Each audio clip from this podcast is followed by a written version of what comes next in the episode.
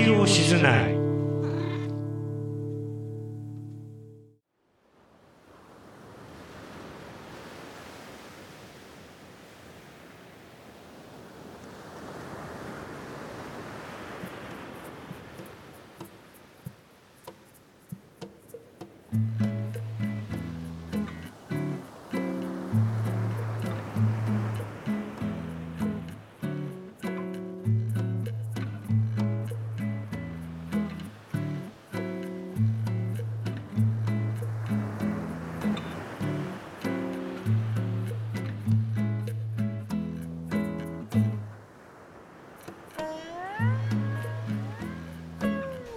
んにちは。はい、皆さんお元気でしょうか？レディオシズナイ2021年4月号 B 面です。冒頭のご挨拶を担当するのはホリスティックハーバルセラピストの本庄美穂と CGG カフェの小笠です。よろしくお願いししくお願います。します。はい、レディオシズナイ B 面はすべての人々はもちろんすべての動物植物昆虫微生物鉱物天体霊魂に至るまでいろんなものの心や体の平和を願う癒しの情報を静内から発信します。はい、はい。えー、4月今日は22日、はい。だいぶ暖かくなりましたね。そうですね。そうですね。はい。でもなんか今日の新聞見たら桜が札幌では開花したけど、ほこっちまだだよね。つぼうみ。ねそうですねそうだよね。はい、私も今日なんか、か20軒道路行ってみあたいなーって思いながらうん今収録の後行ってみようかあなっ行ってみてください。思ってました、うんはい札幌の方が暖かいんだね。そうでしょうね。勝手にこっちの方が暖かいのかなと思ってたけど。うん。いや、うん。山の方に行ったら暖かいのかな静内でも奥の方に行ったら。まだこっちのね海岸沿いはうん。なかなか暖かいって感じられないまだストーブのお世話になって。そうそうそうです、そうでです、そうですね、はうん。近況はうん本庄さん美穂のつぶやきで近況を報告してるからね。ね。はい。この後僕の近況はまあえなんか月に2回ぐらい近況を報告してるから大して 報告することもないですけど。うんと最近 あの iPad を導入しましたという、えー、どうですか？使いこなせてるんですか、うーんとそうですうね、ん。まだ使いこなすまでには行ってないんですけど、へー。でも最近 iPad でキーボードを使ってパソコン的に使ってる人結構いるよいね。ますよね。ね。私もうん。得意な方ではないから、うん。マスターならこうん。のラジオの編集とかもやってるし、すぐなんかそうですね。ちゃちゃっとできそうな感じしますよね。ね。そのさすがに音の編集とかうん。だとデスクトップの方がやりやすいんだけど、はい。文字とか打つんだったらこれうん。十分いけるなと思ってね、うん。うんこれは活用しようと。いいですね。はうん ただで手に入れた。い いやありがたい。ありがたいですよあね。りがたいどうですよ。もう全然よく分かんなくて、んまあ言ったけどあのうちのなんとうちのお店はいはでクレジットカードが使えるようになったって進化したんですよさっきはい見ね。てすごいなとそうそうそう。思いました。今だったらキャンペーンでそのカードリーダーっていうか端末もただうん。で、ついでに iPad もただっていうキャンペーンをやってて そんなバカなキャンペーンあるの あるのかと思ったんだけど 即応募しました。いや、はい。使った方がいいですよ。すね。私もペイペイ使ったことなくって、は最近そのペイペイをあね、うん。使えるようにちょっとそろそろ慣らした方がいいのかなとか思いながら、うん。まだ使ってないけど、うん。得意ではないからそういうのが、うん。ーなんか難しくなる前うに、ん。ちょっと練習とかした方がいいのかなって思って。ペイペイを使うっていうのは俺全然そっち方面分かってないんだけど、うん。本庄さんが利用者として使うっていうこと？そうそうなんかニュースで、うん。そのペイペイがもしかしたら給与支払いとかには使っていく方向性があるかもみたいなのをちょっうん。と見たんですよニあュースで。でそのインタビューを受けてる方々が、うん。そのうまくうん。分けて使えるようにしてくれるんだったらいいかなとか例えばうん。現金半分、はあペイペイ半分とか、はそうじゃなくてペイペイだけうん。で給与支払いになったら困るとか、なんかそういうのをニュースで見て、はやすぐにはならないだろうけど、うん、ちょっとこれはもうそういう時に来てるんだなと思ったんですよ。へそれでうん。ペイペイちょっと使えるようになってたーら、へー。いいのかなとか。聞いてる人はこう今本庄さんの話うん。どのくらい分かってるんでしょう？僕はねそう。5分の1ぐらいしか分かってないんですけど ペイペイで僕は何？会社がこう現金とうん。そのペイペイで使える、うんえーものなんかポイントみたいなので払うってこそうそうそういうとこと。だから振り込みで給与支払いを受けてる方は、うん。そのまあ銀行に入るのがまあうん。ペイペイになるみたいな感じうで、ん使いやすくなる人も中にはいるのかなとも思うけど、うん。でも私現金支給だから、あんまり振り込みとかも慣れてないし それその時点でまず終わってるんですけ終どわってはいないけど、だからそのちょっと段階を踏んでうん。ちょっとずつ慣らしていくっていうタイミングうをん。なんかどの辺なのかなっていうことをちょっと考えたので。じゃあ今世の中はペイペイが支配してるの、いやしてくるのそうなの？かないやどうなのか？流れはどういうふうになってくるのかなと思いながら見てるだけだからうんわかんないですけど。正直言ってそのうん今カードリーダーのあれにそこについてるあれにしても LINEPay とか au なんちゃらとか D 払いとかいろいろ書いてあってねうん。おじさんにはね全然わからないわの。かんないですよね、私もわかんないですもん、うん。ペイペイっていうのは誰がやってるの、誰がえ 誰がやってる？うん。の、誰ってことはない誰ってことはないけどいろいろなペイがあるじゃないですか。いろいろなペイがあるね。楽天ペイとあかあるね。LINE ペイとか、はいはななんでみんなペイなの？ペイ？い。ペイ？ペイって、ね。って思っちゃう、うん。そこに本庄さんはまだまだわつかんない。まだわかんないけどついていこうとしてるというそうちょっと入ってみてダメだったらもううんペイ諦めるかなとか、現金でいこうかと、ううん。んわかんないけどなんかそのいろんな価値がたくさんある中で、うん。まあ、どれを選んで自分が使っていくかっていううん。選択肢がありすぎて、そうだね、うんはあと思いますうん。ね。うん。まあ、これが多分何年かしたこういろいろうん削減されたりうん統合されたりしてうん。まとまっていくような気はするけどうね、ん。わかんないねそれはね。わ。かんない。ですせいぜい、うん。あのドコモのうん。D 払いとか、払いとか？そういうのでちょこちょこ最近あそうなんだ。なんか使えるようになったみたいな。ポポイントでなんか買うみたいな。うん。そのぐらいですもん。なるほどね。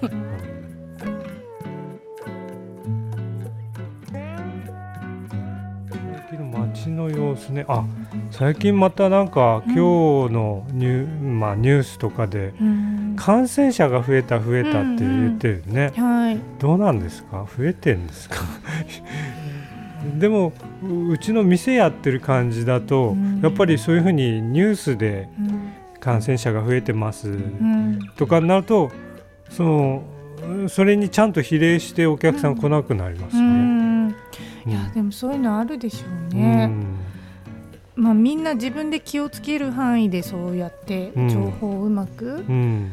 まあ利用してるのかなとも思いますけど、うんどこまでがねどこまでがそね。の部分なのかわからないから、うん。かといってまあみんな自分が感染源にはなりたくないと思うからそうね。いう数字でやっぱりうん。ね、うん。左右されてしまうんだろうなと思いますけどそうですね。うんうん僕が見たあれではね、うん。一時期、はい。半年ぐらい前か、うん。えーせ人との接触を8割減らす、ん。ん。8割減らすんだっけ？3割減らすんだっけ？っていうはな8割おじさんだかって8割。8割減らしたらすごい減らしすぎだよね、うん。あ8割に減らすっていうかな、8割おじさんだかっていた,、はいはいたらしいんだけど、はいそれでなんとなくみんなは納得してまあ10回に2回外に出るのを減らそうかっていう、うん。それで納得した人も結構いると思うんだけど、はいはい。ある人に言わせると、はい。まあ、数学的にみんな8割減らしたらうん。すごい接触回数はうん。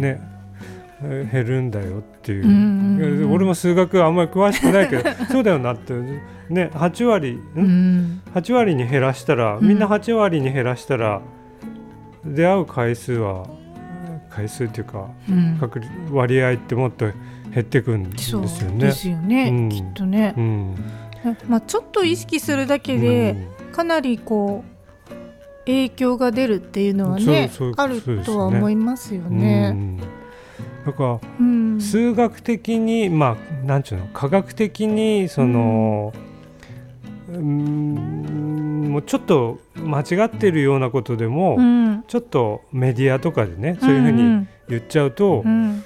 うーんとなんかちょっとうーん違う伝わり方をするんじゃないかなってうん。俺はよく思うんですよね。ん。ねわかりますね、その例えば、うん。減らしたらいいっていうその、まあ、8割のうん。そのお話とかをもしうん。何かニュースとかで伝えるんだったら、うん。なんかそのとりあえずセーブすることしかニュースとかってうん。なんか言わないじゃないですか。そうですね。セーブししてでセーブして我慢するっていうことだけをなんかこう伝えるんじゃなくて、うん。その間にできるうん。なんかうんプラスのお話というか、うん。その我慢が決して苦しいだけではないんですよというようななんかそそういうことにつながる情報とか、うんうん。なんかそういうのももっとニュースで流してくれたらいいのになってそうです思うんねで。すよ。うん。やっぱり不不安が煽られちゃうねことがね、うん。ニュース見てて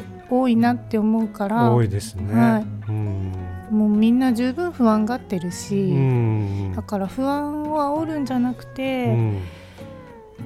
うんそれが超えた後にこうなんていうのかな良くなる方向になる情報っていうのも、うんなんか病院に行くとかそういうことじゃない、もうちょっと離れたところでの生活のなんかうん。変化につながる情報とか、うんなんかそういうの聞きたいなとかって思いますよね。うそうですね。ん。なんとなくですけどこの1年でそういう生活のスタイルが変わってちょっとストレスうん。ちょっとじゃないね。だいぶストレスに感じている人いるよね。うん。それをうんなんかうん新聞テレビにしてもそうだけど、ううんん、なんて言ったらいいんでしょうかねほったらかしっていうかね、うん。そっちの方が一番大事なような気がするんだけど、そうですよね。そうだからきっと、まあ自粛した後の解放みたいなのが、うん。うん。一気に出やすいのかなとかってなんか個人的に思っちゃうなるほど。確かにそれは感じますね、はい。うん。なんか分割で、まあ、できるっていうことはきっと難しいから、うん。そういう方向性にならないんだろうけど、うん。同じ例えば地区でも、うん。今日はこの自治会とかうん。小さい規模で言えば、うん。そこを開放しましょうみたいな感じで、うん。一気にこう自粛が終わった後に、うん。こう全体的で開放するんじゃなくて、うん。部分的に少しずつ開放してみようよとか、うん。なんかそそういう感じってやっぱり難しいのかなとか、なんかねそ,、うん。それの繰り返しのような気がしうて、ん。その辺ってうん。なんとかねできる方法あればいいのになとか思いますよね。そうですうね、ん。うんまあみんなよく聞く話がうん。早く元の生活にっていう風なね、うんそういう自粛とかなんちゅうんだろうねないようなうん。っていう風に言ってて今はすごい我慢の時期だっていう風になってるんですけど、うん。そううんそうなのかなと思いますけどね。これはうん正直言ってうんネタ的にね なんちゅうの？ウイルスなんていうネタ、それ以外どっかから他のものを見つけてこようと思ったら、うん。何でも見つけてこれるよねと思っちゃうんですけどうね。ん。そうですよね。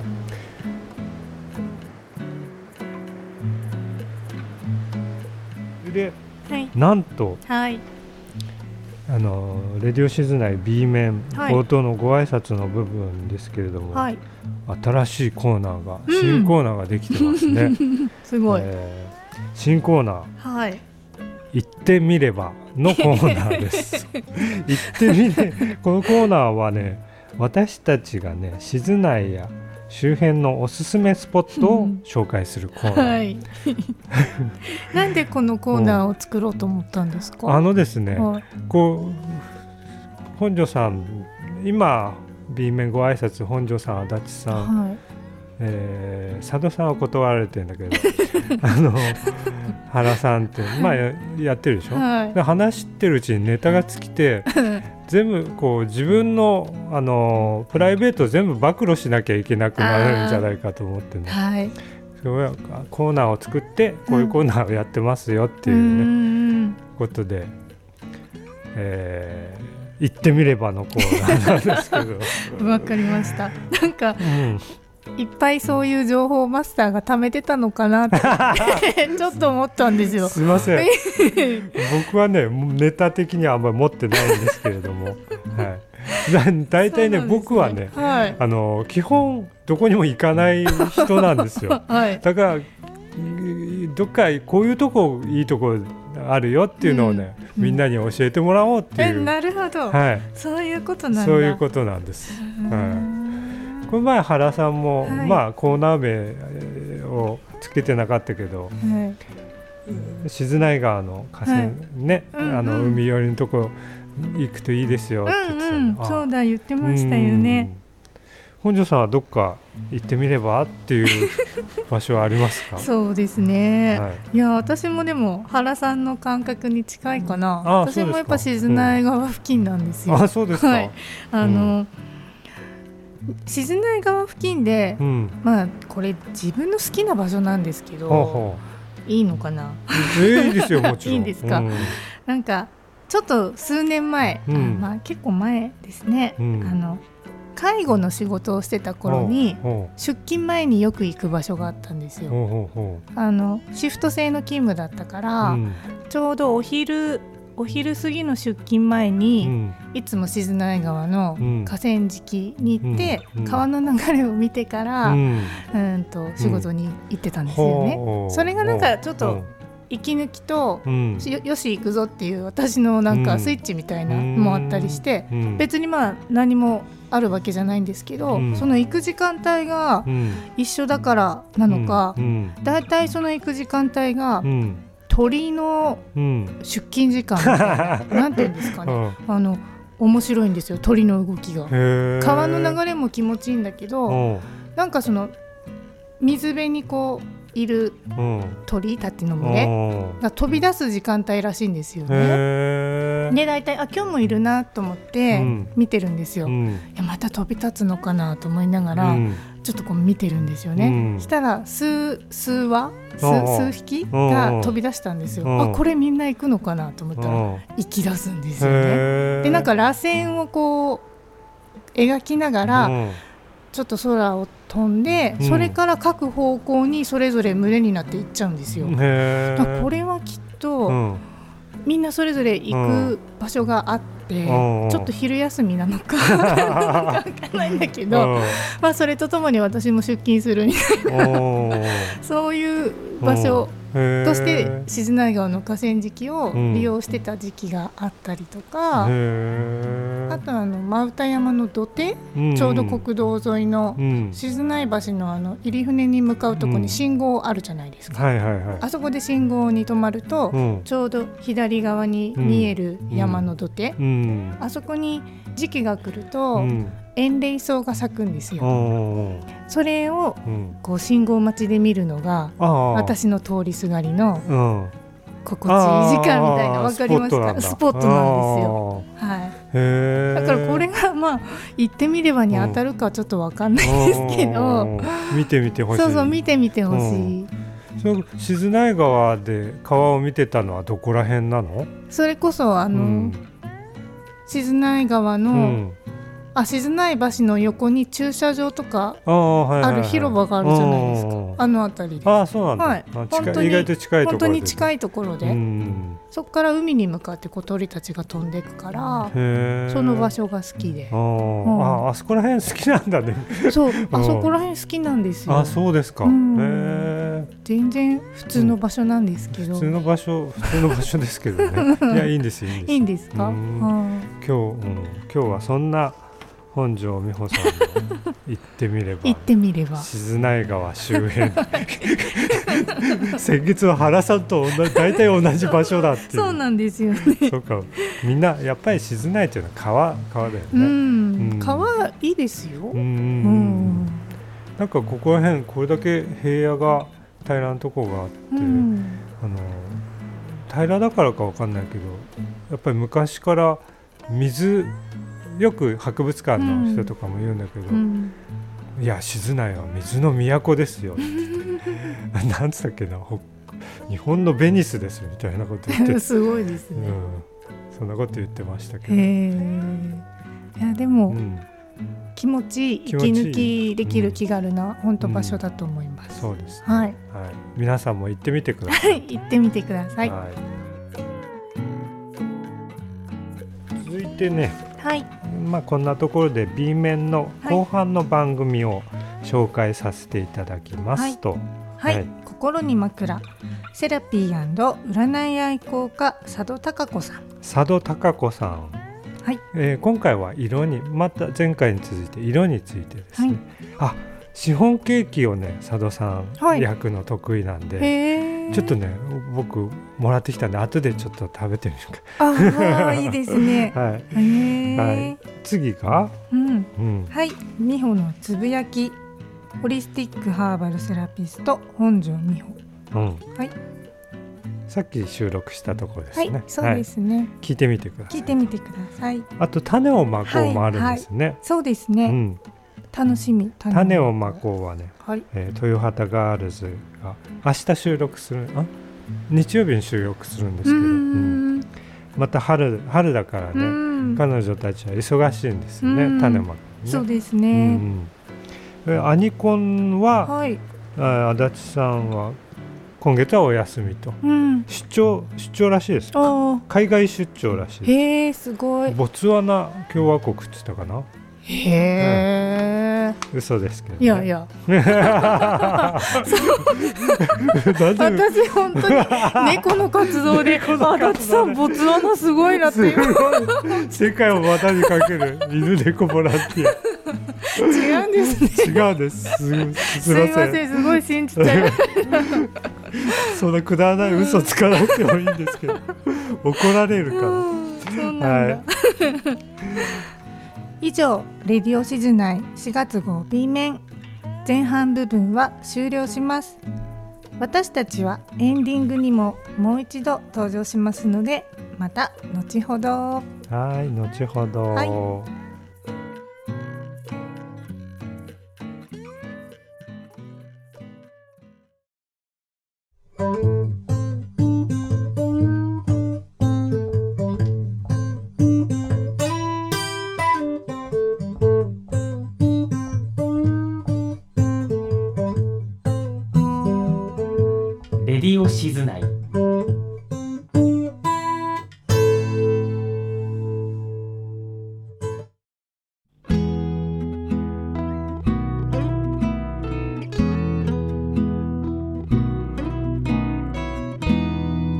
枕。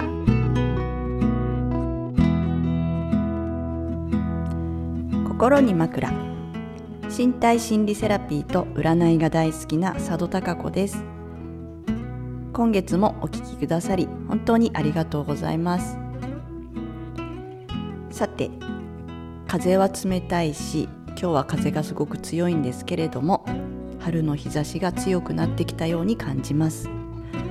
そろそろ静内の桜も咲くでしょうか。今年は桜の開花が早いようですね。毎年咲く桜の花今年も楽しみです。さて今月は引き続き色についてお話しします。色には暖かく感じる暖色。例えば赤やオレンジピンクなどや寒色と呼ばれる寒さを感じさせる青水色青緑などがあります。日本には四季があります。そのせいかこの暖色や寒色の使い方が上手なんだそうです。ファッションやインテリアに色をうまく取り入れることで体感温度もコントロールできます。暖色でもピンクよりは赤の方が暖かく思えて水色より青の方が涼しそうに感じるようです。とはいえこれも経験や育ってきた環境の影響がありますから北海道で暮らす私たちは寒色寒い色に冷たい水や氷を連想しやすく寒色をより温度の低いものとイメージしやすいのですが沖縄の方々だと水や海水温度はそう低くはないので寒色を北国に住む人ほどは冷たいというイメージを持たないようです。さて寒色といえばもうお店には扇風機が登場していますね。扇風機の色白やグレー黒水色などが基本の色かと思います。時々ピンクや赤を使ったものもあるようですが扇風機が赤いと風そのものがぬるく感じそうですね。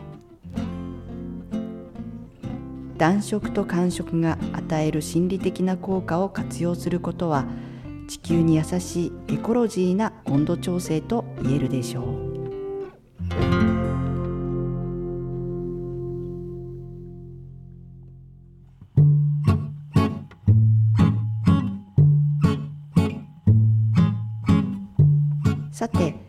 暖色と寒色は心理的に暖かさや寒さを感じさせる色ですが実際に光を反射して熱を持たない色と吸収して熱を持つ色があります。白や黄色水色などの明るい色は光を反射して熱を持たない色です。黒や紺茶色などは光を吸収して熱を持つ色。小さい頃に虫眼鏡で太陽の光を集めて黒い紙に火をつけたことはありませんか？一番熱を持つ色は黒。そして茶赤。黄色白と続いていきます。赤や青緑などは材質や明るさによって変化し差はあまりないようです。まだ先ですけれども夏になると日傘を差す方もいらっしゃいますよね。黒い日傘は紫外線を吸収して遮断しますが生地が薄いと黒は赤外線を吸収し同時に熱も持つので注意が必要です。白い日傘は光を反射して熱を持ちません。今はさまざまな工夫がなされて素材そのものの特徴もありますからご自身の目的に合ったものをお使いになっていると思いますが明るい色淡い色は暑い夏にはやっぱり見た目にも涼しいですね。黒についてもう一つ付け加えると日光を吸収するのと同時に光を遮断するので長く光を遮断すると肌の老化を促進させるとも言われます。肌の負担を考え黒を使うのも大事ですが極端になりすぎないように。何事もほどほどが大事なのかもしれません。さて黒といえば髪の毛も連想します。工事現場で使うヘルメットは白や黄色がありますね。黄色は危険を示す色ですし遠くから見て分かりやすい色。危険を伴う仕事の場ではとても向いています。そして炎天下で働く場合は光を反射する色なので熱から頭を守る働きもあるんですね。さてまだ風は冷たいですがこれからの季節色を上手に使って涼しさを演出していく時期ももうすぐでしょうか。季節とともに変わる緑の濃さ。花々の色の濃さも楽しみたい季節です。自然が織りなす色。春は色の変化も一段と味わい深く眺められる季節だと思います。空の色や海の色。自然の色を眺めながら時々わざと大きくため息をついて体に溜まっている疲れや緊張などを吐き出して周りにある好きな色から元気をもらってくださいね。以前にもお伝えしたかもしれませんが色彩呼吸法というのがあります。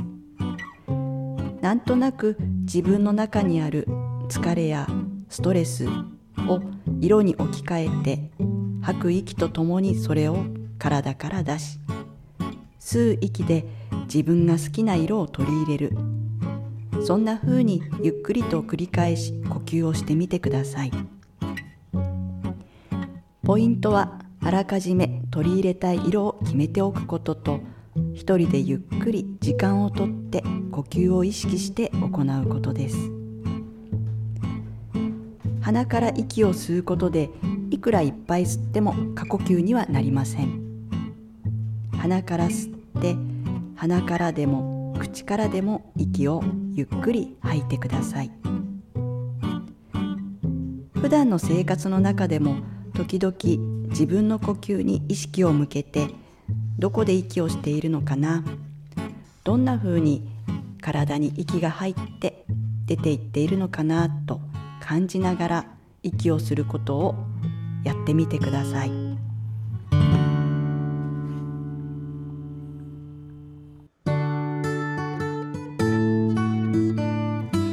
なかなか自分のために2分3分時間をあえて取るということもしないで過ごすことが多いだろうと思います。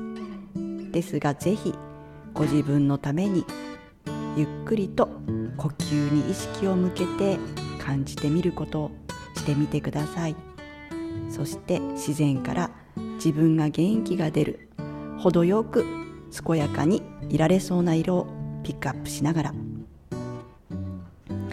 ではこれからもまた程よく健やかにお過ごしください。あなたの心の枕が程よくふかふかでありますように。ではまた。バイバイ。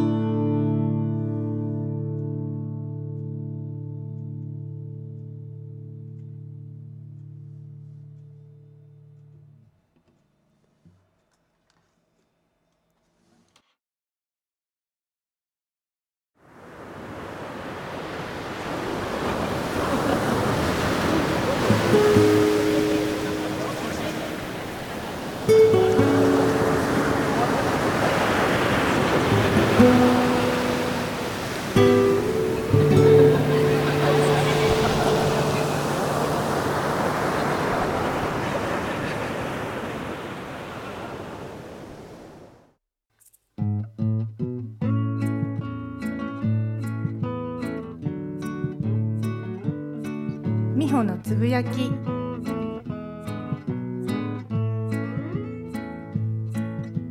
皆さんおはようございます。ホリスティックハーバルセラピスト本庄美穂です。今日は4月23日金曜日朝の収録になってます。最近の天気は晴れたけれど風が強い。そういうことがちょっと続いていましたね。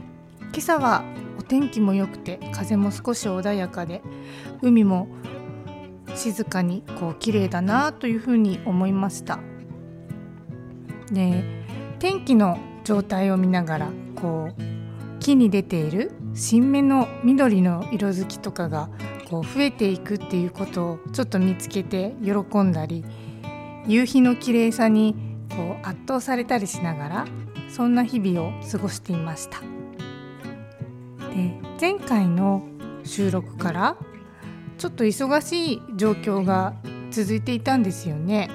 で4月の13日の新月までの間にこうどれだけ丁寧に仕事ができるか試されているようなこう状況だったんです。去年までのこう総まとめがいろいろな形でやってきたんだなっていう感じで集中力もかなり試されるようなスポーツでいうこうゾーンに入るみたいなそんな感じでこうなってたって言ったら分かりやすいですかね。あの超えるとか切り返しあと丁寧の質そういう部分をこう自分にできる形でどう表現したらいいのかをこう目の前に起きる出来事役割として与えられているんだろうなっていうふうに思っていました。なのでそれだけをこう丁寧に伝えられるっていうそういう人になろうっていう感じでちょっと仕事に励んでたんですよね。でもそんな中で失敗もこうしちゃったりしてそしてまた切り返すんですけどその切り返しの早い自分にちょっと自分で驚いたりもしながらうんなんかわからないサポートがと強く働いてるんだろうなっていうような感覚でしたね。でその波に乗ってまあ4月初めは頑張ろうっていうふうにこう思ってるそんな心境でした。でそんなことが落ち着いてそして新月でこう種まきをしたんですね。こう新たな芽を出す準備として私自身もフラットな状態でなんか今年が始まったんだなっていう風に今ほっとした落ち着いた近況になってます。それで今月は種から広がる喜びや祈りのお話をしていきたいなというふうに思います。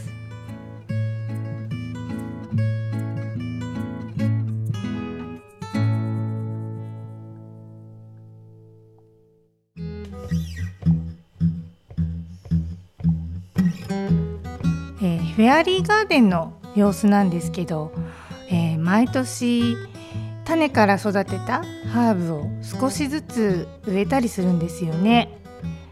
越冬するハーブたちの動きもチェックするので今の時期今年はどこから新たな芽が出てきているかを観察していくんですよね。思わぬ場所から出てくる時はその広がりを予想して雑草を抜いたりしているんです。ミントやレモンバームネトルこの成長のバランスの調整今年は勢いがありそうなのでちょっとチェックが必要なんですよね。ネトルがどこまで広がるかを見てそしてレモンバームが消えないようにしていきたいなというふうに思っています。ネトルとレモンバームは私の観察ですが、えー相性が良くて成長し合ってるように見えるんですよ。レモンバーム単体で育ってる場所よりも葉も大きく香りも良かったりするんです。去年突然ネトルのそばにこうレモンバームが芽を出してきたので好きな場所へこう移動してきたんだなっていうふうに思ったんですよ。でそれを抜かないでまあよしよしと思って、えー仲良くしたいんだったら見守りたいなっていうふうに思ってちょっと、うん、バランスを取りながら見てたんですよね。でその近くにまたチャービルも増えてきたりしてこう新しい仲間が次々こう登場してくるので出てきたら共存し合えるようにするのが私の役割だと思ってるんです。なので植物たちの表情を見るようにしています。でこのフェアリーガーデンはちょっと勾配がある土地なんですね。なので乾燥しやすいところと水が溜まりやすい部分っていうとこがあって、えーそこに今年は吹きが出てきたんですよね。直線ラインでこう少し見ていくと去年1本だけ吹きが生えてきたとこがあったんですよ。そのラインにちょうど今年少し離れたところにこう吹きが出てきたのであこのラインにこう水が溜まりやすいんだなっていうのが見えてきたんです。こういうのが分かってくるとそこに何を植えたら大丈夫そうかなとかっていうのが見えやすくなるので「吹きありがとう」なんですよね。で新月の日に種をまいたってお話をしたんですけど、えーカレンデュラとエゾウコギジャーマンカモミールポリジアリッサムこの種をまいてみたんですね。まあ、種まきの時はいつもときめくんですけどこう去年失敗したこうエゾウコギ？それにもう一度こうチャレンジをしてみたんですよね。なぜかというとこのエゾウエゾウコギがあのメディカルハーブとしてこう素晴らしいアダプトゲンハーブっていうハーブなのでこうストレスに対応する適応力の増強を意味したりしています。で体の局所に治療に用いるんではなくて体全体の生命力の増強を目的に使用できるハーブなんですよ。なので育てたいんですよね。こう芽が出て育てたそしてそれがハーブティーや鎮気剤になってこう自分で使ってみたいっていうふうに思ってるのでどうか今年は芽が出てほしい待つ楽しみがこう増えています。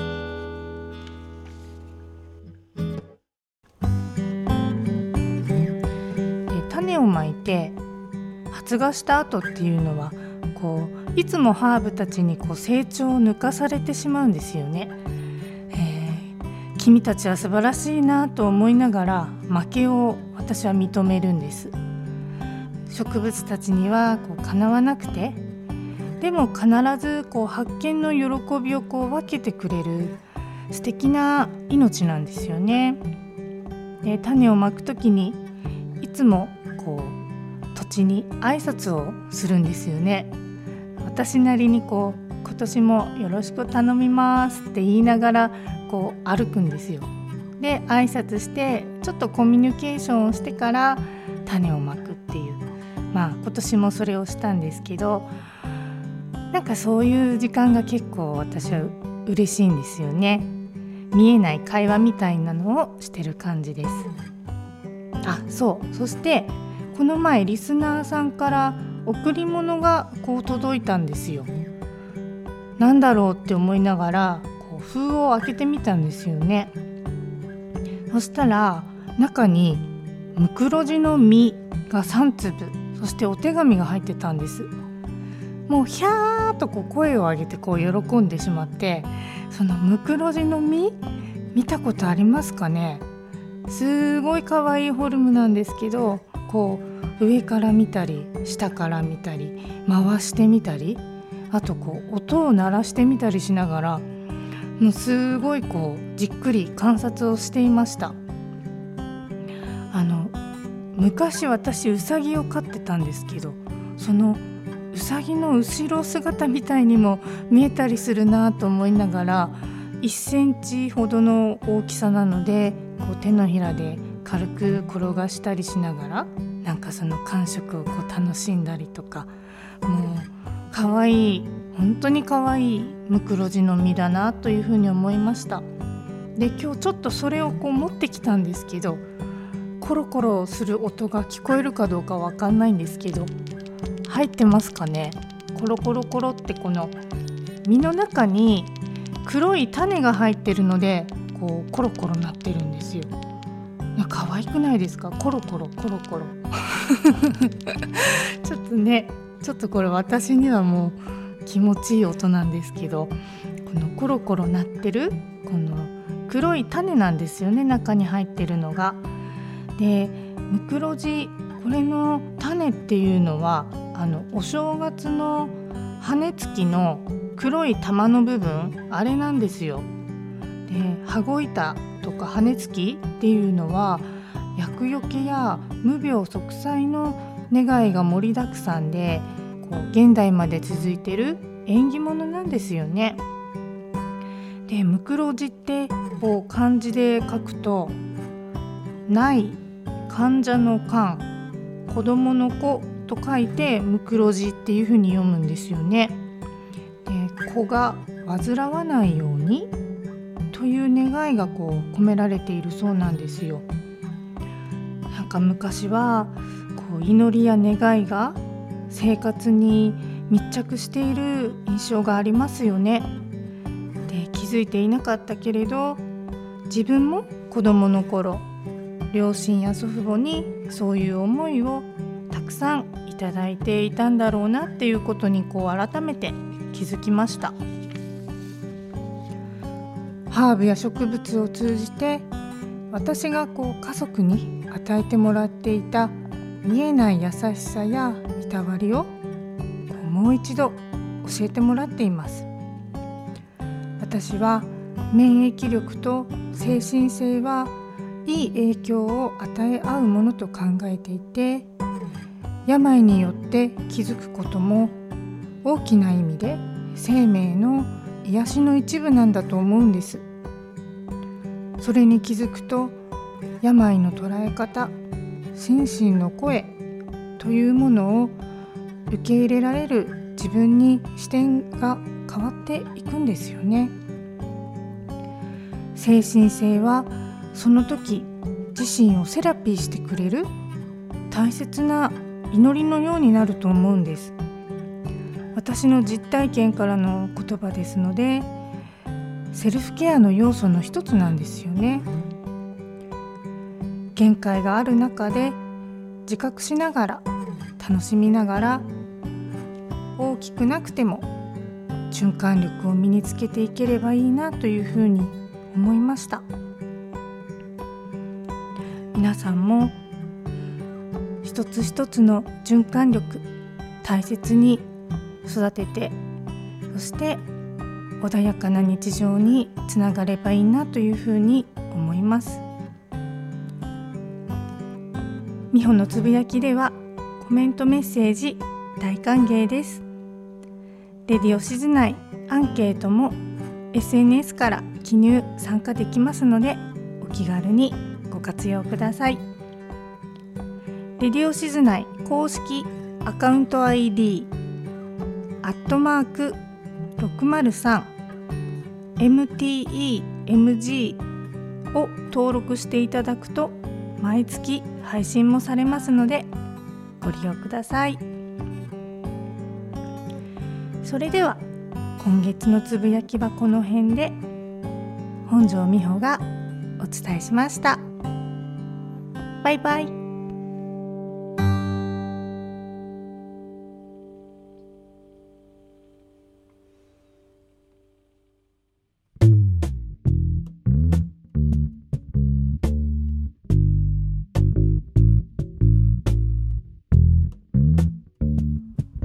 レディオシズナイ。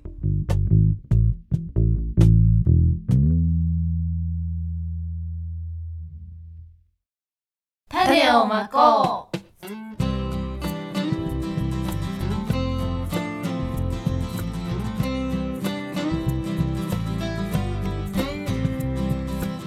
種をまこうの時間です。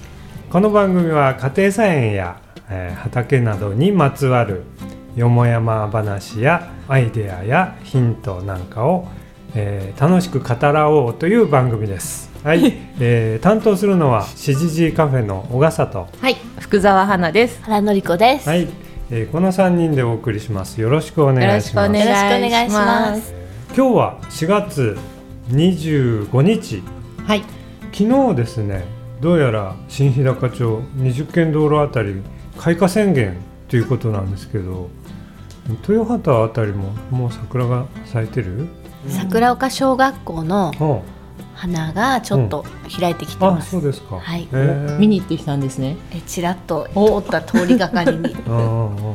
あったかいところは咲いてますよね。あそうですか、ううん。ん水仙がね水仙が咲いてきた。道路際のうん。水仙がここやっぱり早いのかなって、うん、やっぱり街は違いますね。違いますねうん。あそう。ちの方はまだつぼみすら出てこないですよ。あそうなんだ。葉っぱだけ。つぼみは出ました。へ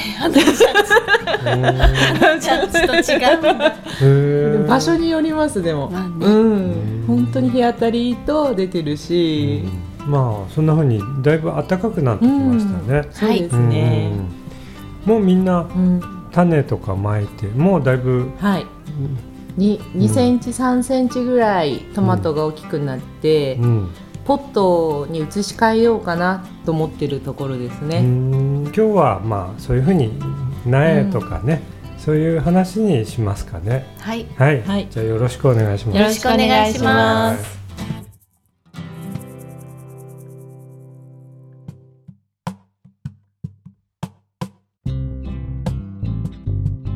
今日は日曜日だからあのー時間をみんな有効に。花ちゃんも今日お休みで、はいお休みでそのうん。ポットに移し替える準備をしてましたね、今日風強い中、トンネルを作りうんうん。ポットに土を入れるところまで行きましたうんうんね、うんうん。花さんも今日お仕事っていうか昼間のお仕事はお休み？今日は、うん。えー、もみ振りをしてきました。もみふりね、はい。もみふりっていうのは何なんでしょお米のねうん種をまくというか、種をまずお水に浸してゆっくりこう膨らましてきて、うん。で発芽をさせるんですうんよね、うん発芽現場みたいちょっと芽を出すんですよ、その芽出しをしした状態をのもみを今度、うん。あのー苗箱うん。に土を入れたところに、うん。均等にパラパラパラパラって落として、うんでまた上に土をかけてう、ん。でお水をかけて、うんシルバーシートみたいので一気に温度を上げるんですよね。うん。ハウスの中に置いてるハウスの中ですうねん。で締め切りにしてうん。で温度をうん。40度ぐらいうんにしてうん一気に芽出しをするっていうか。ん。それを失敗するとうん稲がうん。作れないっていうか間に合わなくなっちゃうんですよね。うん。だからまあこの時期に今いろんなところで多分やってると思うんですけど。あなるほど。うん。それで田植えっていうのはいつぐらいでしたっけ？5月の中ぐらいから中ぐらいからか。ですね。だから今から後半。3週間 2, 週2週間か3週間ぐらいでうん大きくするんだね。そうですね。10センチぐらいっていうかうん。15センチ？うんでうちはまだ小さい方自家用しか作ってないのでうん他の人たちはもう何単とか何丁とか作ってるんで。うん自家用っていうと1年間食べれるんですか、田んぼ1枚でうん。余りますね。あそうなんだ。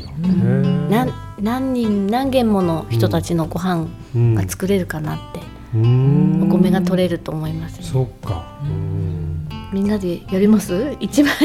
やってみ一たい。枚植えて。うん。えやったらね、はい一年分のお米が何軒か分の取れますね。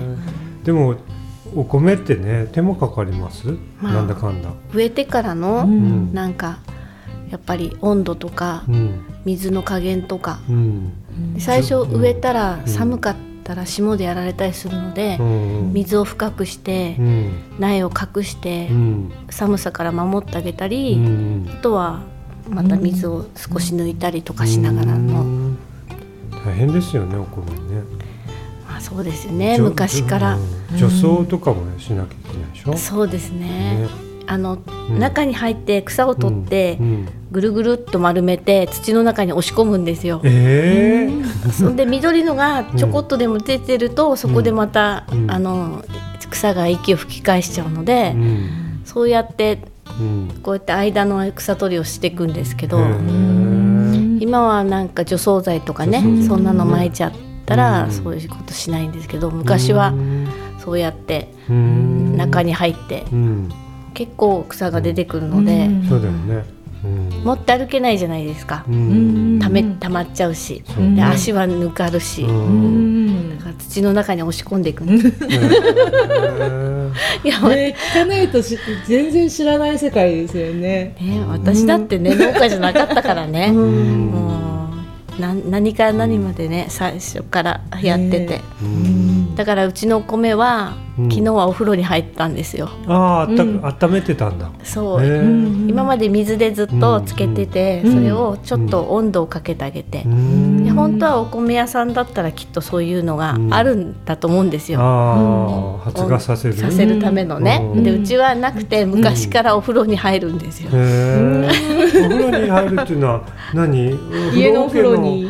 そうい蓋して置いとくとかそんな感じ？そうですね何度っていう温度を保ちながらうん一晩ちょっとつけて、うんそうするとうん芽がひょってうん。ニョキって出てくるんですよ。え何キロぐらい？そしたら。へ10キロとか。えわかんないこれくらいって言ったら怒るね。伝わるかな。うちは三単ぐらいなのかあな。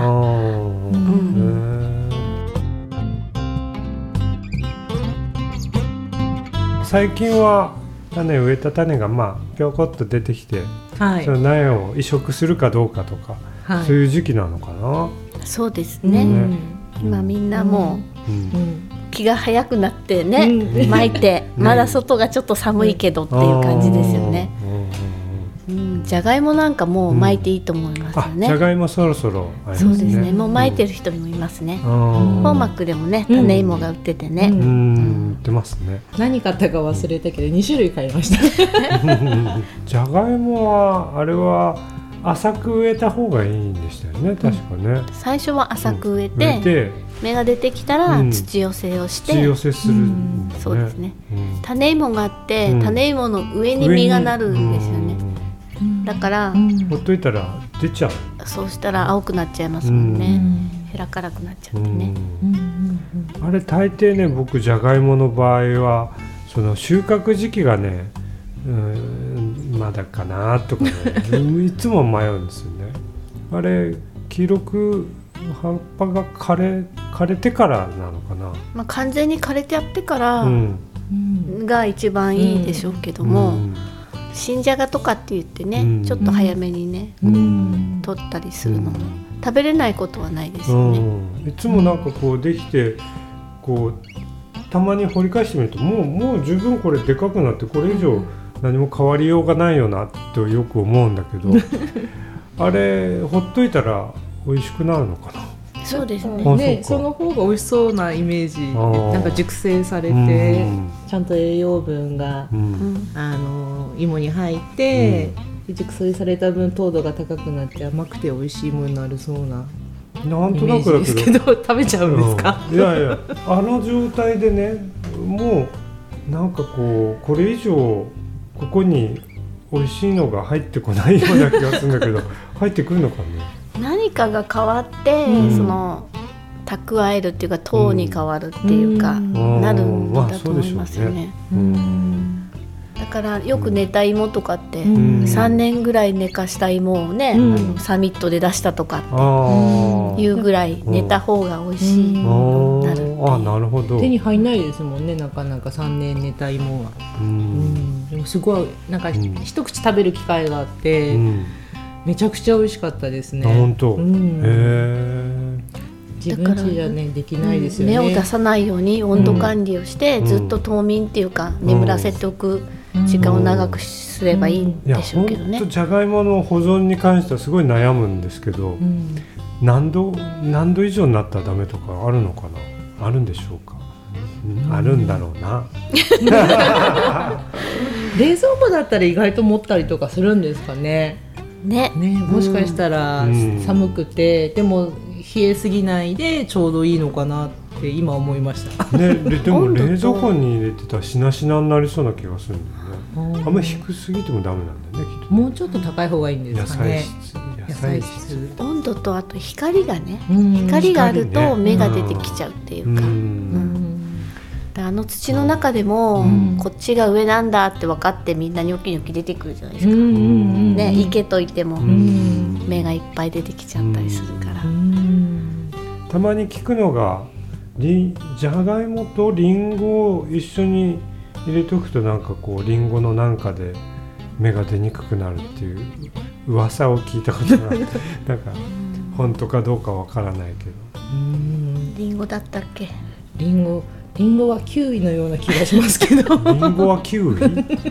もう一回言って。それはキウイキウイを熟すために、うんリンゴを入れるといいとかね。っていうのあをのりちゃんから聞いてちゃんと覚えています。じゃありんごとキウイとじゃがいもを一緒に入れといたらなんかみんな仲良くうまくやるんかもな。やんないな。やんない どうかな。どうかな。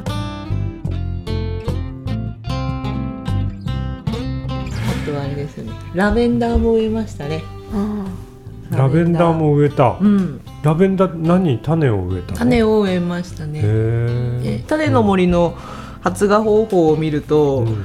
一度水につけて冷蔵庫で23日ちょっと置いといて、それから巻いてくださいって書いてあって、うん。水につけたものを植えるってすごく大変でうん。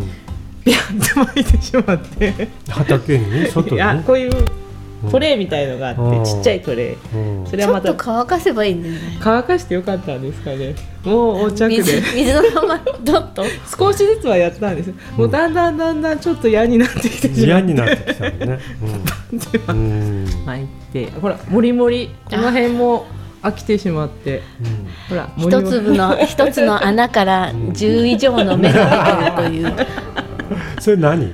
これバジル。あバジル。ハーブ系のラベンダーとかね、ローズマリーだとか。あれってなんか土あんまり超えてたらダメなんだよね多分ね。うん。賛成酸性なのかな、うん。なんかわかんないけど丁寧に育てるって大抵失敗してるんだよね、は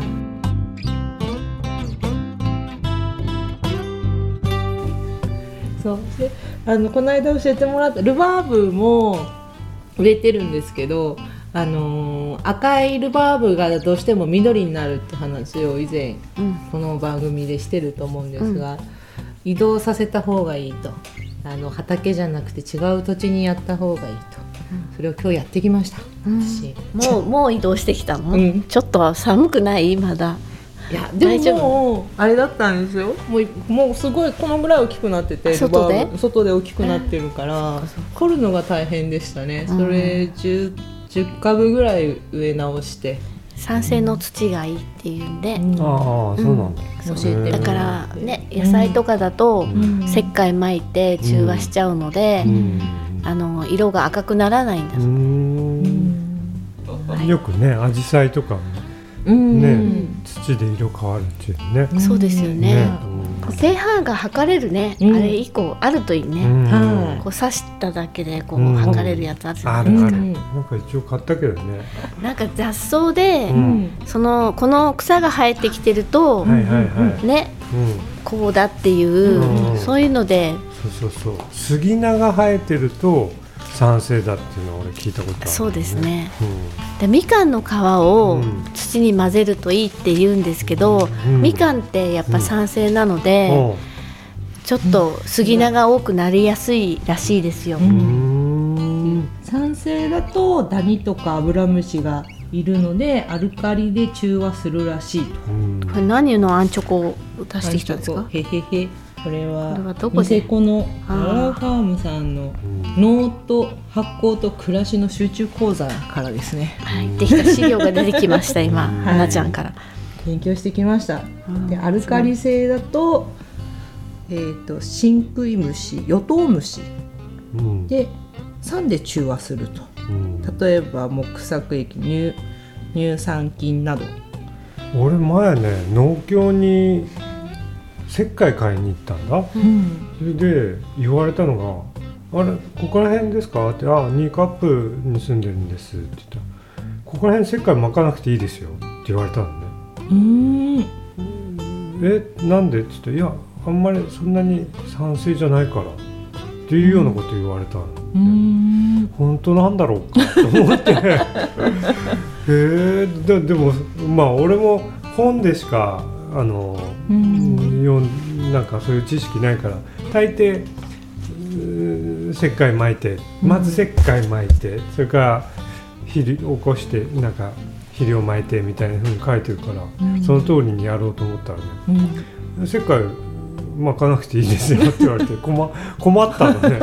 巻きたかったですねと思って、うなんか必ず巻いてっていうあれってうん。結構蓄積されて残ってる場合もあるので、せっかく pH 測るやつ持ってたんだったうんらそれで測ってからうん。買いに行けばよかったなんね。俺もねその 全然自信ないのね、やってみないと自信って出てこないですよね。うん。このこの機械自体合ってるのか正しいのか 信用性がない。なんか針動かないしずっとみたいなね、土の混ぜるもの俺混ぜるものって言ったらねたくさん混ぜたよ、本当に。何でもね。いろんな液を混ぜたりとかね、したけどやってるうちによくわかんなくなるんだよね。何が良かったかなっていうのも見えてこないですよね。ねだって肥料とかさ去年例えば肥料を多くうん。必要とするものってあるでしょ、うん。なナスとか？なんかそういうとこにはよしここはナスだからたっぷりあげようって言ってさ、やってそれ大抵成功しないんだよ。うん。大抵なんかああナス1個か2個取れたなぐらいなんだけど、うんそれで連作はダメだっていうから、うん。次の年そこに別のものを植えるんだけど、その時ナスが使わなかった肥料が多分たんまり余ってるような気がするんだよね。うん。でもこれってもうやっぱり肥料をあげた方がいいよなっつってまた肥料あげちゃったりするんだけど、うん。そしたら土どうなんだろうと思ってね。うん。ナスなんかは肥料がありすぎると、うん。去年も言ったかもしれないんですけど、うん下の葉っぱが大きくなる。あーだからあんまり大きくなるようだったら、うん。ちょっと肥料が多いのかなっていう、うん。下の葉っぱ。うん。でも肥料大きくなっちゃう。あこれはここ肥料多かった、ね、じゃあ下ちょっと土変えてっていうわけにいかないでしょ、うん。あ今年は失敗だなになっちゃうねあとは水を多くやって水を多くやって。流してしまうというかあ肥料をね。ー。あそうだよね。うん。そうかそうか。キャベツとキャかベツか。キャベツとブロッコリーとうん。レタスとうん。白菜とうんなんかそのようなものはうん。今ちょっと定食したんですけどね、うですか。ハウスの中に。もう結構でかくなったので、ううん。何何センチぐらい？葉っぱがもうあそんなに大きくなった10枚以上出てるかあなそうなんだ。はい。何ヶ月ぐらい前にも？2月の終わり頃に種をまいたやつかな。2ヶ月ぐらい。28日ぐらいだったかな。うん。収穫は6月ぐら6い月ですね、6月だ、はい、それに間に合うようにうん。ちょっと二重カーテンのあるところに暖房はないんですけど、うん。カーテンでちょっとあったかくできるようにそのうん。またさらにうん。トンネルしてパオパオかけて、今。手間かかるね。そうなんです。それをもっと早くやった時にはもっと大変でしたね、すごい大変な時だったんですよね。管理がやっぱりうん。かけて開けてかけてって言って、うん。今すごく昼間が暑いので、もう完全に全部開けて、うん。二重カーテンも開けて、うん。で夕方になったらもう寒くなる前に閉めて、うん。ちょっと温度残したうん。残しながらうん。夜を迎えるっていうか、うん。そうすると少しうん。温度が保てるというか、うん。そこまで可愛がってるとね。そう朝は朝ですぐに温度上がっちゃうから、うん。その前にうん。温度差があんまりないうちに開けてあげてっていう感じで、それだけ手間かかったら食べたくないでしょうね。いやまた美味しいんですよね。美味しい。ね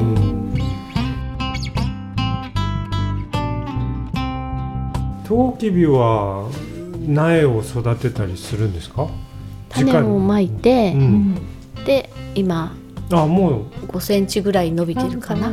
ポットかなんかに？小さいセルトレイの中にに？はい植えて。それを次はもう直にそうですね。移植して。と。はい、まだ寒いのでマルチを張って、うん。えー植えて、うん。トンネルビニールでトンネルしますね、ん。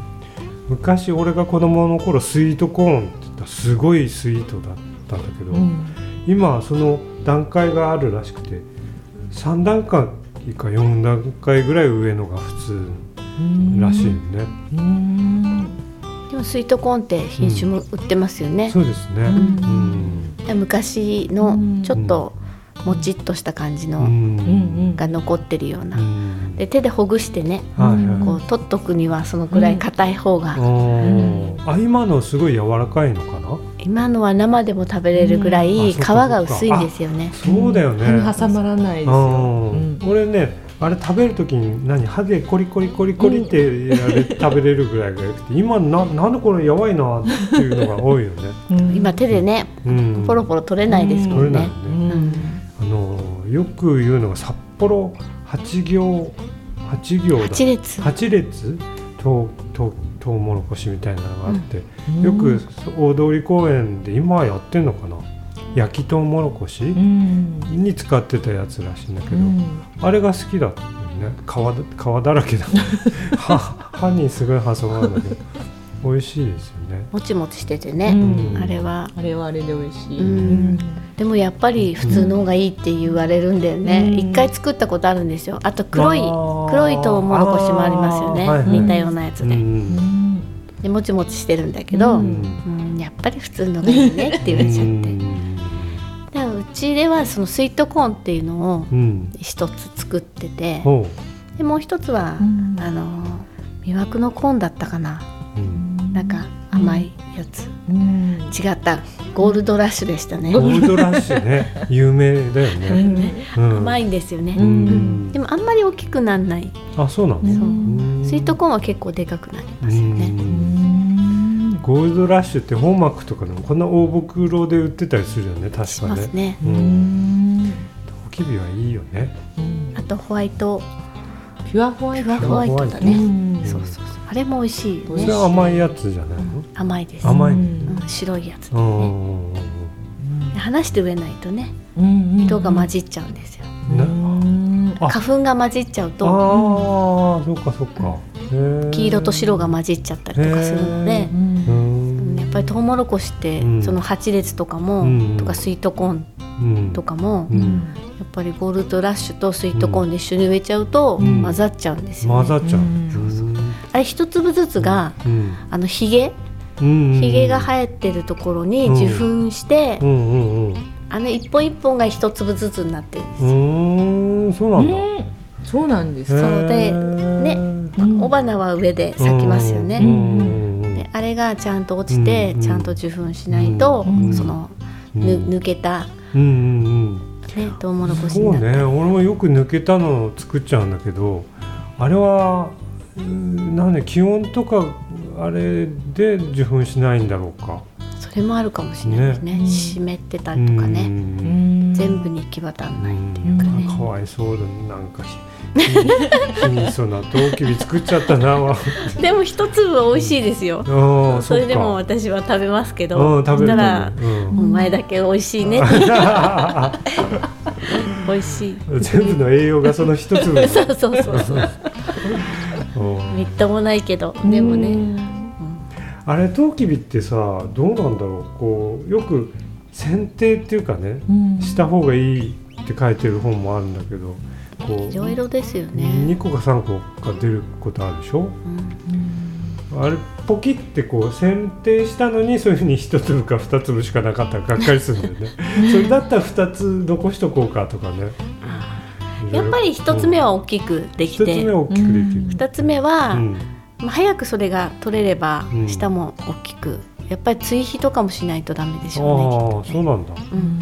そうなんだ。2個目を取るにはね。あそっかそっか、あでも2個目も大体取れるうん、はずなんですけどね、うん。昔は取れてましたけどね。ああそう。ううん最近は取れないっていうこと？最近はアライグマに先に。そういうことか。そうですよ。丸々と太ったアライグマに持ってかれちゃってるんですよ。確かに。なんかトウキビってそういうふうに害に遭いやすいよね。あの雨風とかでも倒れたりするでしょ？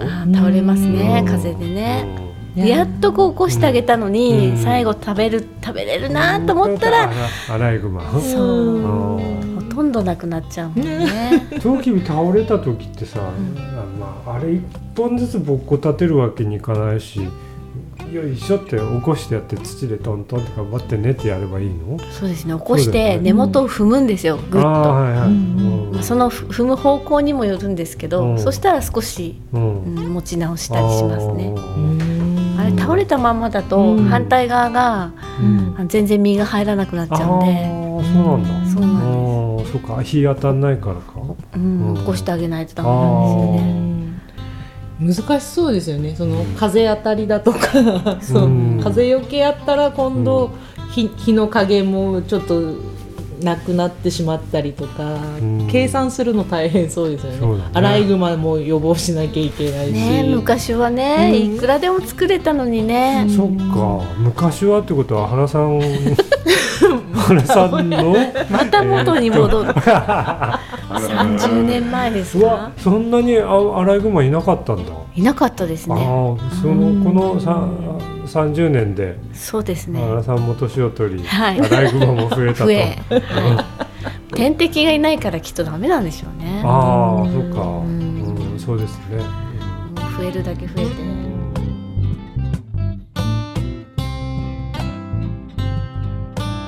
梅はまだ咲かないですよね、うん。北海道ってね。うん。桜が終なんでなんですかね。梅ってあんまりないのかないや西川で結構育ててたりとか、鹿でジャム作りとかやってたんですよ。うん。今はちょっとね、うん。やる人があ。いなくなっちゃった梅の梅のジャム？はい。ああそうなんだ。梅ゼリーもやってましたよね。ねやってましたね。うん。美味しかったですよ。何自治会の人かな地域の女性の方たちの集まりで、うん。そう地域おこしみたいな形で、西川ってあそこら辺前 何西川に住んでたおじさんっていうのが来て、うん。俺たちは昔お芝居劇団を作ってたんだって。うん。西川だったと思ったな、そういう劇団を作ってうん。その例えば三石とかに行ってなんか講演をするんだって、青年部みたいな人たちね青年部に入ってたんですよ。で豊畑にもうん。青年部があって、うん。やっぱり劇をやってました、劇をやってた そんな時あったんですか？へえ面白いね。それで豊畑のうん。なんか、うんなんだっけな冬にうん。あの保育所とかも発表会するときに、うん。地域のっていうか、女性うん。女性部の人とか、うん。なんか出し物をみんなで決めて、うん。で青年部は青年部で、うんなんか昔のお芝居みたいなのをやりましたね。原さんもなんか出たの？いや出ました何のね。役やったか早く言ってください。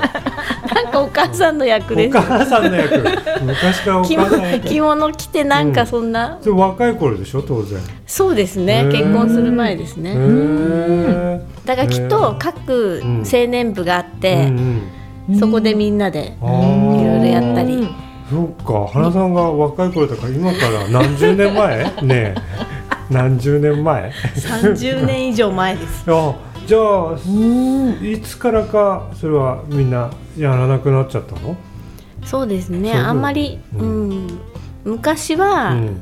そういう青年部とかがあって、うん。であ行くところがないっていうか集まるグループとかもなかったので、うん。そういうのがちゃんと婦人部とか、うん。青年部とかあってう、ん。そこでいろいろ活動したり、うん。交流してたりしてたんですけど、うん。だんだんそういうのがなくてもいいようなうん。感じになっちゃったんですよへね。ー。であと後継ぎ問題とか、うん。みんな出ちゃって、うん。若い人がいなくなったりして、うん。それでうん。そういう青年部っていうものがなくなってきちゃったんですよね。うんまだ豊畑にはありますけどね。う。ん。でもなんかみんな忙しくてなかなか集まれないみたいです。ね。今芝居やるっつってえー？ってなるよね。まあ芝居は今やってないですよね。運動会とか。原さんのお母さん姿見たかったね。見たかったですね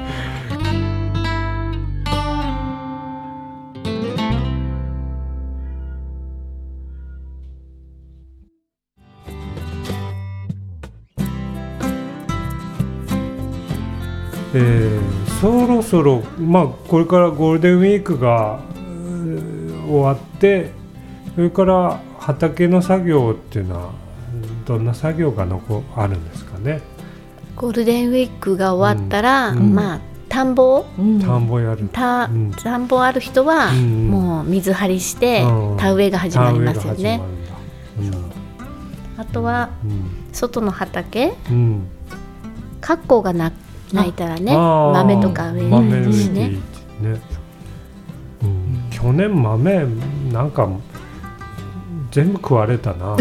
最初巻いたやつ、うん。何回も巻い草草の間っていうかうん。草、うん。草と同じぐらいの高さの豆はうん。食べれたって言いませんでした？いやいや最初巻いた時の話ね、巻いた話。ちゃんとカラスが見てるんだよね、うん。巻いた段階で？うん、上にカラスがいるなとは思ったんだけど。ねちゃんと食べてた、食べてうん、だからもう一回巻いて。何回もも巻きましたけどね。そっか。一回目はと全部見られてたんですそうよね。ね、うん。私も見られてます。今日だって何も植えてなくても見られてましたもん、うんでもね、うん。カラスもね、うん。一生懸命歩いていろいろ探してるからね。ま。すよね。今日はずいぶん動物とかにね。そうですね。原さん前だいぶ厳しかったけど。厳しいのは厳しいですけど、うん。まあ努力もしてるなというのは認めるかな。うん。石を植えてるねあいつは一生懸命今くるみをねの上から落っことして割って命食べてますよね。カラス？あそうそうそう。そう。だ道路の縁にくるみの割れたやつがいっぱい転がってるんですよ。へー、くるみ好きのカラスはね。うん。やっぱりいいね、栄養源ですよね、うん。くるみの木って結構いろんなところに生えてるんで、ああ、うん。なるほど。勝手に生えてくるし、うーん。ね。ね、ううんん、みんな動物たちも頑張ってると頑張ってますね。ね活発ですよね。だんだんねうん暖かくなってきたし、じゃあ人間たちもそれに合わせて、うん。そうですね、うん。自然界はね、うん。それなりに進んでるから、うん。うん人間もうん。楽しみながらうんうん。うん。頑張って進んでいきましょう。そうですね。うん。わかりました。わかりました。桜も咲くし、ね。うん。ね、楽しみ。そうですねじゃあまあこんな感じで種もまこう、はい、えー、4月号終わりたいと思います。はい。はい、そういえば前回 あのー、B 面に収録するって言って忘れてました。本当ですよね。本当に。残念です。その謝罪をするのを忘れてました。申し訳ございませんとんでもございません。忙しかったんだろうなと思って、うんうんうん。そうだったんです。忘れずに乗っけますんで。はい、よろしくお願いします。よろしくお願いします。ありがとうございまありがとうございました。はい、ありがとうございました。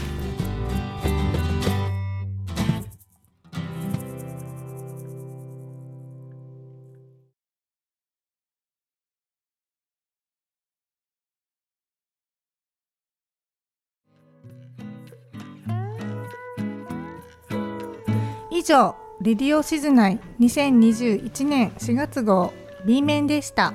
はい、えーこんな感じで、はい。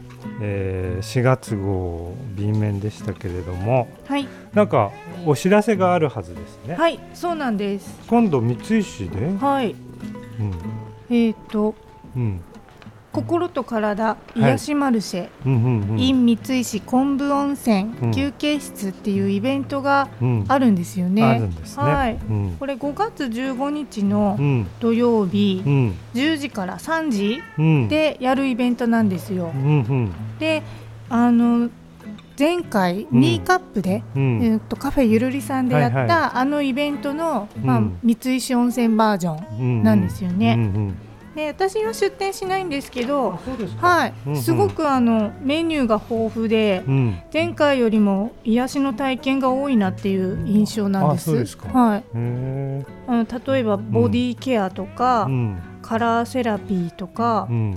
バザルトストーン、うん。あとトークセンとか、うん。リエンチャンって顔ツボセラピーとか、うん。あとワックス脱毛に、うん。うんと占い、うんあトークセン、あトークセン言いました。はい。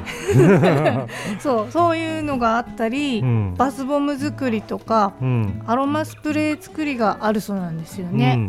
でこれ完全予約制ではうんないとは思うんだけど、あでもそのフェイスブックとかそういうところから予約もできるかーら、うんお問い合わせはリセットアロマプラスさんなので、うんそちらに、ううんんと連絡してうん。確認したりとかしてもらえたらいいかなというふうに思います。うんうんで電話番号がうん。080のはい。7695のはい。7789となっているので、はい。まあ、どちらでもお好きな方から連絡いただけたらいいんじゃないかなというふうに思います。そうですね。はい、去年あれやったのな秋ぐらいでしたっけ？夏ぐらいでしたっけ？あ,、うん、秋に入る、ちょっと前じゃなかったかな。あそのぐらいですね、うん、やっぱり俺いつも思うけどここら辺って、なんて言うんだろう気軽にね都会だったらいろんなとこあるけど、はい、あんまりねないからそうなんですよね。そういうのを癒しが必要いだよね。や必要ですよ。うんでこれ温泉でやるから、うん温泉にも入れるじゃないですそうか。ですね。これすごくいいなと思いますよ。うん、そうですね。うん、うんまあ、うんぜひ皆さん。ぜひぜひ。はい。行ってみてください。はい、こんな感じで、はい。あのえご意見とかね、はい。ご感想とか、そうですね。えーアンケートをいつも毎回月末か、はい月の初めぐらいにあれしてるんですけどうん。なんかテーマがあったら言ってくださいね、わかりました、はい。あ本庄さんなんかえ 次テーマはなんか。いえ今まだ考えてあまだ考えてないですけどね。はい、なんか浮かんだら、はい。はい。リスナーの方も。そうですね、はい。リスナーの方もうん。皆さんこんなのどうってあったらうん。うん。教えてほしいですよね。そうですね、はい。うんうん。じゃあ5月だからここはゴールデンウィークか、そうですね。えーそれが過ぎたら、うん、えー何があるんでしたっけ？何がある？なんか、えー猫とかね横山さんとか山本さんがいてなんか 慌ただしい。なんかずいぶん賑やかになったなと思って、うんこんな感じであ横山さん髪切った。髪切ったでしょだいぶ私も新切った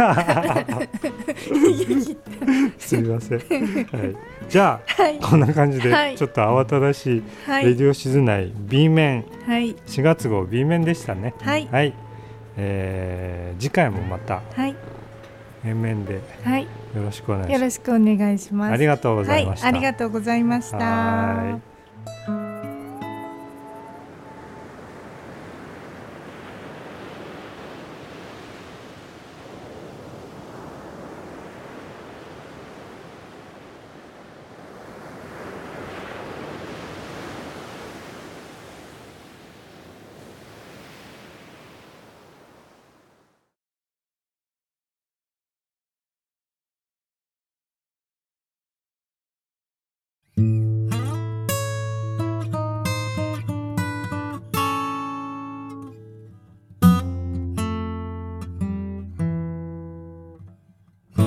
はレディオ静内